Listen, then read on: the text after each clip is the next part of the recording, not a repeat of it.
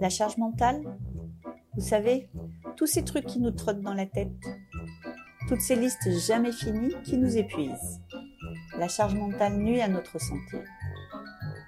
Est-ce que cela concerne tout le monde? Est-ce qu'il y a des solutions?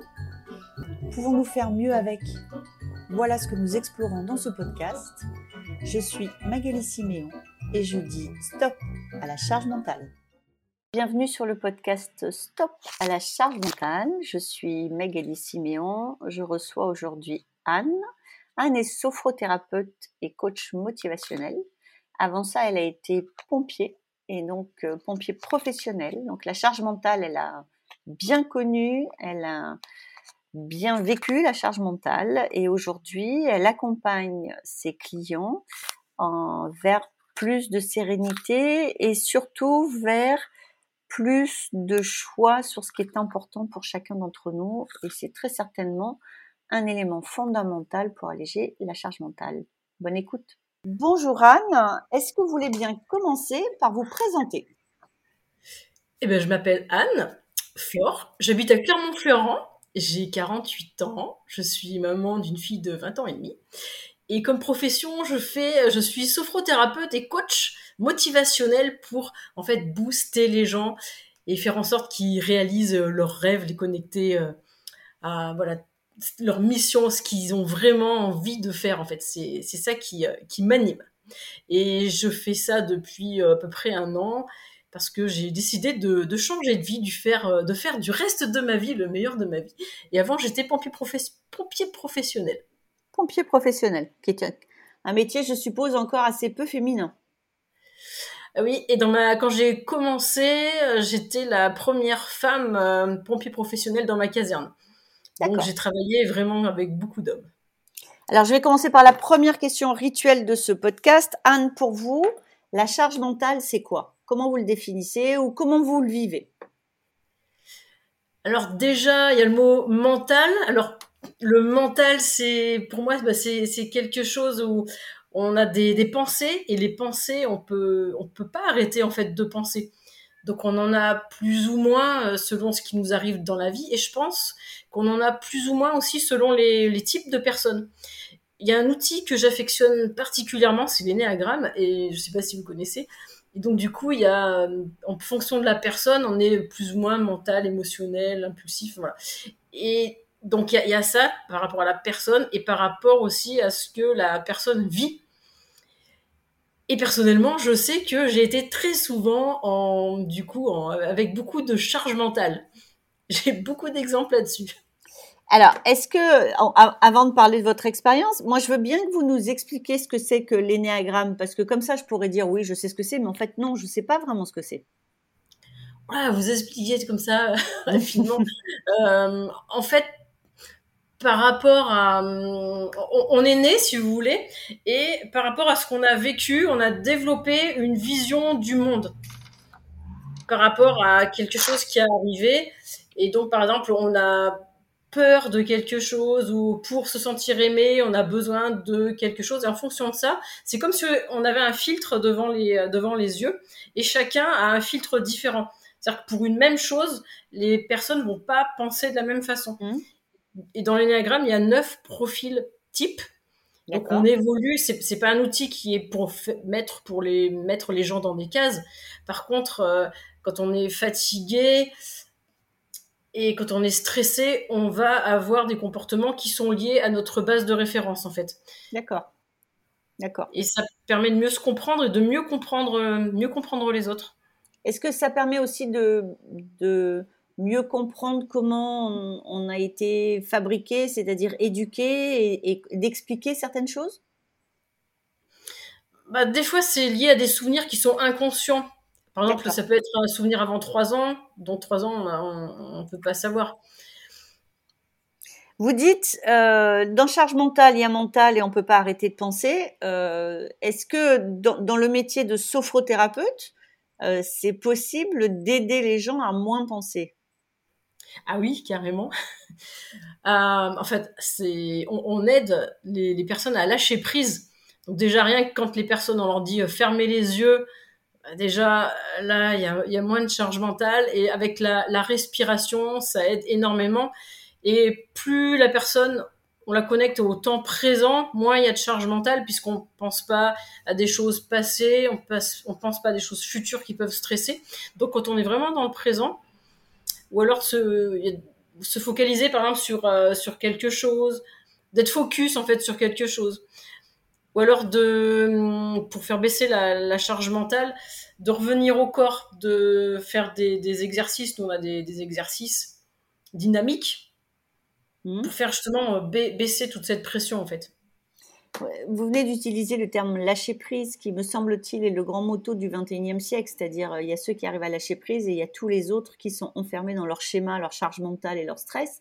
Mais on est bien d'accord que c'est pas comme si on pouvait se lever le matin en disant « aujourd'hui, je lâche prise ». C'est plus compliqué. Facile, hein. Ça serait cool, hein. Ça serait cool. C'est plus compliqué que ça. Comment est-ce que vous aidez-vous un ou une cliente à lâcher prise? Qu'est-ce que vous lui apprenez qui va lui permettre justement d'avoir, on est d'accord, cette juste distance qui fait qu'on est plus dans le moment et moins dans ce qu'il y a à faire ou ce qu'on a vécu? Moi, j'aime bien la reconnecter à qu'est-ce qui est important pour elle, en fait, pour que... déjà, elle trie toutes ses pensées et qu'elle se refocalise sur elle. Comment elle se sent, c'est quoi son besoin et c'est quoi qui est important pour elle. Et ça, ça se fait en une séance, en plusieurs séances, ça passe par un questionnement. Si quelqu'un vient me voir et me dit « je veux lâcher prise », on peut imaginer que quelqu'un vienne vous voir en disant « je suis super stressée, je suis toujours en train de courir ». La prescription que vous allez faire, c'est quand même de l'aider à lâcher prise. Alors déjà, quand la personne arrive, comme je la connais pas, je passe 1h30, déjà un temps, juste pour savoir comment elle fonctionne, pour apprendre à la connaître, pour voir qu'est-ce qui se passe au niveau mental, qu'est-ce qui se passe au niveau émotionnel, au niveau corporel, psychosomatique, son histoire. Donc, je prends tout ça en compte. Et une fois que j'ai tout ça, après, je fais des exercices qui sont du sur-mesure, mais par rapport à tout ça.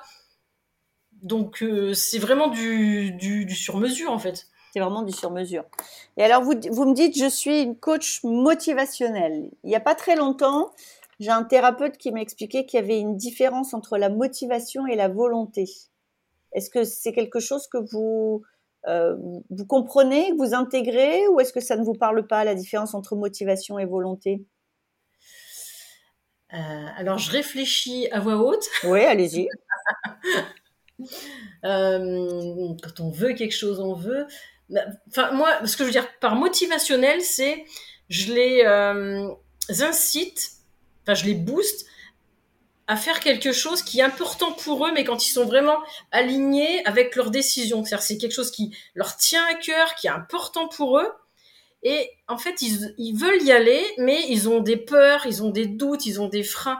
Et c'est en ça que je les accompagne, à sortir de leur zone de confort et à les aider, justement à enlever ces croyances qui peuvent les limiter, les croyances limitantes, et à aller de l'avant. C'est en ça que je me définis motivationnelle. Si je prends un exemple assez terre-à-terre, moi, j'ai la volonté d'arrêter de fumer, donc je n'y arrive pas. Parce que j'ai la volonté, parce que mon cerveau me dit, mon médecin me dit, ça serait quand même mieux. Et donc là, je suis dans une approche de volonté. Je suppose que la différence, c'est le fait que la motivation, est-ce que la motivation, ça se passe pas presque plus au niveau du ressenti et de l'émotion, de dire là, maintenant, c'est le moment, quoi. Il faut que j'arrête de fumer, mais c'est le moment. C'est pas une question de volonté, c'est une question d'intention. Est-ce que c'est ça la différence? Si, par exemple, vous voulez arrêter de fumer et que c'est important pour vous, je vais vous demander pourquoi c'est important pour vous que vous arrêtiez de fumer. Et en fait, il faut que le pourquoi, il faut qu'il soit très, très, très fort. Parce que s'il n'est pas assez fort, vous vous arrêterez pas de fumer. Même si vous voulez fumer parce que c'est mieux pour votre santé, mais si vous n'avez pas un pourquoi énorme, non. Parce que vous avez plus de bénéfices, en fait, à continuer à fumer. Même, et ça peut être inconscient, mais ça peut se jouer là-dessus. Est-ce que ça veut dire que la motivation, elle va venir aussi des bénéfices qu'on va être capable de percevoir sur le projet qu'on veut mener? Plus on va trouver la raison pour laquelle on veut faire quelque chose, plus on va être motivé, plus on va avoir l'énergie en soi pour y aller, et plus on va y aller, en fait. On va y aller. Ouais, non, mais je pense que c'est certainement un des grands enjeux des accompagnements, qu'ils soient en format coaching, thérapie, c'est on peut accompagner, mais il y a un sujet de motivation intrinsèque, c'est-à-dire quelque chose qui met en mouvement la personne et qui fait que ça va avancer ou que ça ne va pas avancer. Oui, et puis c'est la personne qui est acteur de sa vie. C'est-à-dire que moi, je donne des techniques et j'accompagne, mais je ne ferai jamais à la place de la personne que j'accompagne. Non, c'est elle qui décide de sa vie. Mm. Donc après, elle est responsable en fait de ce qu'elle fait. Quand tout au début, vous avez dit sur la charge mentale, j'ai des choses à dire. Est-ce que, par exemple, le fait d'être pompier, d'être une femme pompier et avec un enfant, ça a généré des charges mentales particulières, un poids particulier, des choses spécifiques à régler? Alors, quand vous me dites ça, ça me fait penser quand j'étais pompier. Alors, j'ai fait 10 ans en caserne. Et après, j'ai travaillé 2 ans au CODIS. Donc, au CODIS, je décrochais les appels de secours du 18 et j'envoyais les secours.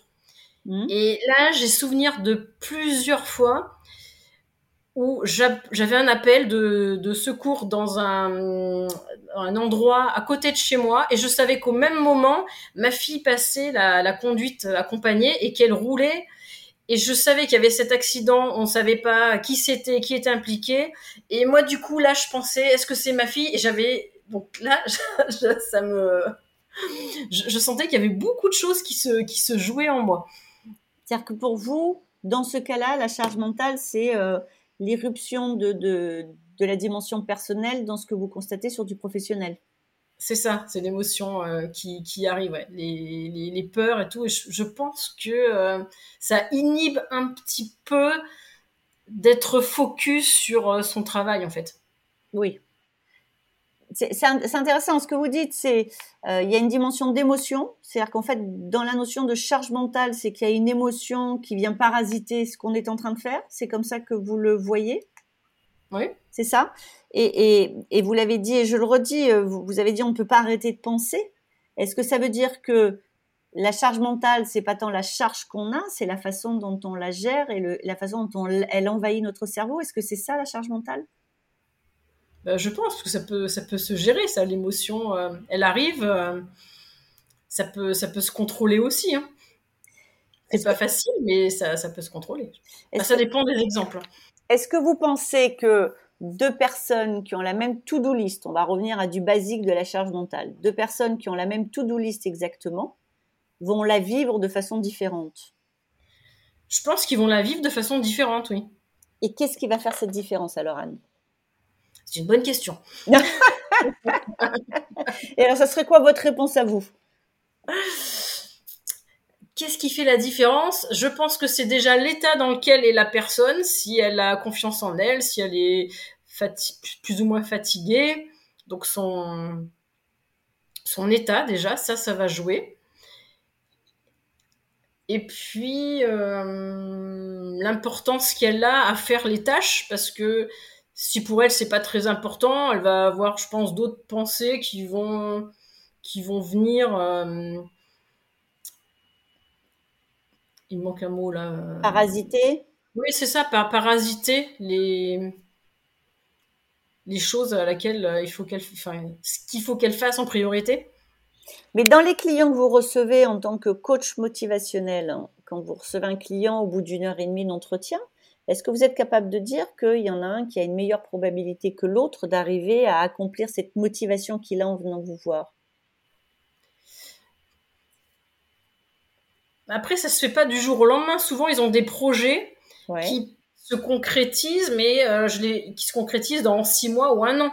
Donc, en fait, les personnes ont 6 mois, 1 an pour réaliser ça. Quand ils sortent de l'entretien, ils ont effectivement des étoiles dans les yeux. Donc là, je vois qu'ils sont alignés à ce qui est important pour eux, qu'ils sont connectés à leurs ressources, qu'ils sont motivés. Et là, pour moi, j'y crois à 100%. Par contre, après, ils retombent dans la vie normale. Enfin, entre guillemets, la vie normale, c'est la vie avec la famille, les amis. Et après, il y a le contexte, l'entourage. Si leur entourage, par exemple, leur dit non, c'est pas bien, fais le pas, ou c'est pas bon pour toi, et qui voilà, qui sont entourés que de personnes qui les emmènent vers le bas et pas vers le haut, ça peut effectivement faire dévier leur projet qu'ils ont initialement. Et vous les voyez sur un accompagnement, par exemple, sur un projet, vous les recevez combien de fois à peu près ? Il y a une moyenne ? En principe, je reçois 4-5 fois. 4-5 fois. Voilà, oui. Et après, hop, ils volent de leurs propres ailes et s'ils ont besoin, ils savent où me trouver. Et je suis là pour les rebooster si besoin ou les écouter. Mais moi, je fais surtout, dans mes accompagnements, il y a à peu près 20% de sophrologie, 80% de coaching. Donc, c'est des accompagnements à court terme, en fait.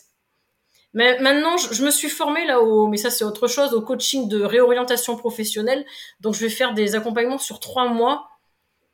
Et là, c'est vraiment pour connecter à la personne, revisiter son passé, voir ce qu'elle veut. Et c'est pour des personnes, en fait, qui sont soit avant un burn-out ou après un burn-out. D'accord. Ça, c'est un petit peu différent. C'est des accompagnements sur vraiment 3 mois, là. Et alors, si vous recevez un patient ou une patiente, parce qu'on sait que la charge mentale, c'est quand même encore aujourd'hui un peu plus pour les femmes, si vous recevez une patiente qui vous demande, enfin qui espère que la sophrologie puisse l'aider à mieux gérer sa charge mentale, c'est quelque chose qui est possible, ça, hein ?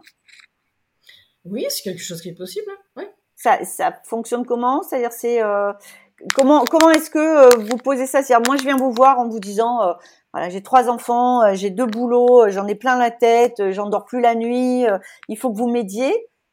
Quels sont les outils que vous pouvez mettre à ma disposition et qui peuvent me permettre d'alléger le poids de cette charge ? Ah ben moi, j'ai un super outil que j'utilise d'ailleurs dans le coaching de reconversion et je fais parler sur les priorités, les valeurs, sur le ressenti, mais bon, vous expliquer comme ça en quelques minutes, c'est quelque chose que je fais sur 2 heures. Là, c'est une grosse séance de 2 heures qui est très très riche et après la personne prend conscience de plein de choses, de ses priorités et ouais. Ça fait plusieurs fois que vous utilisez ce terme, hein, priorité, important. Est-ce que ça veut dire que une des bonnes façons de remettre les choses à une place juste, c'est d'être capable d'être très au clair sur ce qui est important pour nous et donc ce qui n'est pas important pour nous? Est-ce que vous considérez que c'est un pas essentiel pour une bonne santé mentale?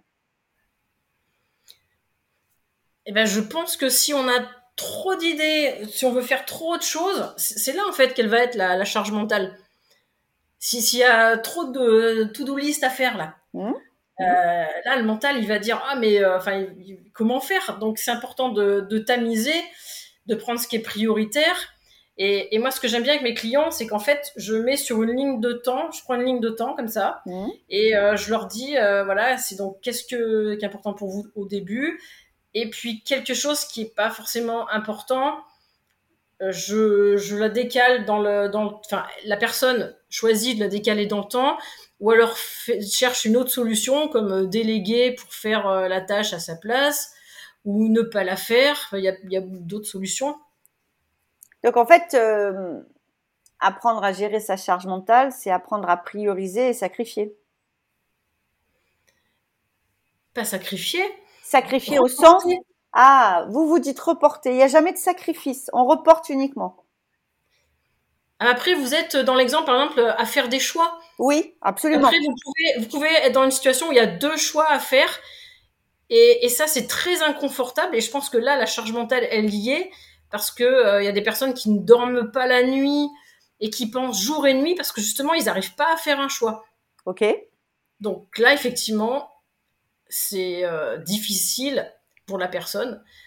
Là, il y a plusieurs possibilités. Après, il y a le plus, moins. Moi, j'aime bien faire fermer les yeux et faire sentir au niveau du cœur, au niveau du corps, en fait. Quelle est la partie du corps qui veut ça ? Quelle est l'autre partie qui veut ça ? De faire communiquer les parties du corps en soi. Et j'aime beaucoup faire ces exercices. En fait, qu'ils se mettent d'accord. Et souvent, ça marche très bien, en fait. Ça veut dire que vous aidez la personne à comprendre ses priorités par son ressenti corporel. Oui, ça, j'aime bien faire ça. Ouais, les personnes, ils s'y retrouvent beaucoup dans cet exercice. Et sinon, on regarde en fait chaque on prend chaque élément, donc c'est soit A, soit B. Si c'est A, qu'est-ce que ça engendre? Et si c'est B, qu'est-ce que ça engendre comme chose positive, comme chose négative? Et puis, au pire du pire, qu'est-ce qu'il arrive? Parce que quand on voit le au pire du pire, bah, ça permet de relativiser souvent beaucoup de choses. Et que, de toute façon, si un choix est obligatoire, bah, voilà, après, je fais comprendre, enfin, le regret ne sert à rien, en fait. C'est facile à dire, mais de voir dans le futur, ou comment transformer le A en... ou comment faire le A et le B quelque chose de D ou de C. D'accord. Donc, ça veut dire que quand il y a quelqu'un qui ne peut pas arrêter de penser, entre autres parce qu'il a un choix à faire ou il a des décisions à prendre, ce que vous me dites, c'est je ramène au corps parce que le ressenti du corps va un peu déconnecter cette petite roue qui tourne en permanence dans le cerveau et qui finalement n'a pas aidé à prendre une décision. Et ensuite, ou en même temps, vous aidez aussi à mesurer qu'est-ce qui se passe si, en fait, c'est quoi, c'est un peu, moi j'ai beaucoup bossé avec un coach qui disait il n'y a de bon vent que celui qui sait où il va, et donc en fait aussi de savoir ce que c'est le plan B ou le truc qui marche pas, pour lui donner une matérialité, et donc passer du fantasme à ok, donc en fait s'il se passe ça, concrètement comment je peux réagir. Et donc c'est ça, c'est deux étapes, c'est et le corps, et être capable d'être lucide sur les différentes options qui se présentent. C'est comme ça que vous travaillez vos clients? Ben moi je vous dis, c'est vraiment du sur-mesure. Une personne n'a pas fonctionné comme une autre personne, donc en fait je m'adapte à comment elle est, comment elle se sent. Si je vois qu'elle est vraiment trop sous tension, ben à la limite je vais avec elle, on va dehors, on va marcher, on fait des exercices pour qui sont physiques, ou elle va penser à autre chose. Enfin, je m'adapte vraiment. Donc, je peux pas vous dire que j'ai un protocole pour tel... Enfin, voilà. C'est vraiment du sur-mesure. Et j'ai beaucoup d'outils, en fait, à ma possession. Donc, j'adapte en fonction de mon ressenti à moi. Et je fais quelque chose. Je vois comment la personne réagit, ce qui marche le mieux pour elle. Et en fonction... Ou des fois, je propose plusieurs choses. Elle fait ce qu'elle préfère. Enfin, je m'adapte vraiment. Est-ce que ça veut dire, Anne, et ça sera ma dernière question, que de votre point de vue, quelle que soit l'intensité de la charge mentale et du stress qui est lié, il y a toujours des façons d'arriver à l'alléger? Pour moi, oui, il y a des façons pour arriver à l'alléger. C'est certain. Ben, c'est certain. Et ben alors, on va clore cet entretien sur cette note d'espoir. Merci beaucoup. Merci beaucoup pour votre partage, et j'ai beaucoup apprécié, parce que je partage ce point de vue qu'il n'y a jamais une séance de coaching identique, et que c'est pas une question de méthode, hein, c'est une question d'adaptation, en fait. Merci Anne. Merci, au revoir. La charge mentale, vous savez, tous ces trucs qui nous trottent dans la tête, toutes ces listes jamais finies qui nous épuisent.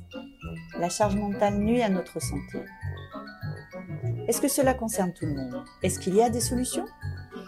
Pouvons-nous faire mieux avec? Voilà ce que nous explorons dans ce podcast.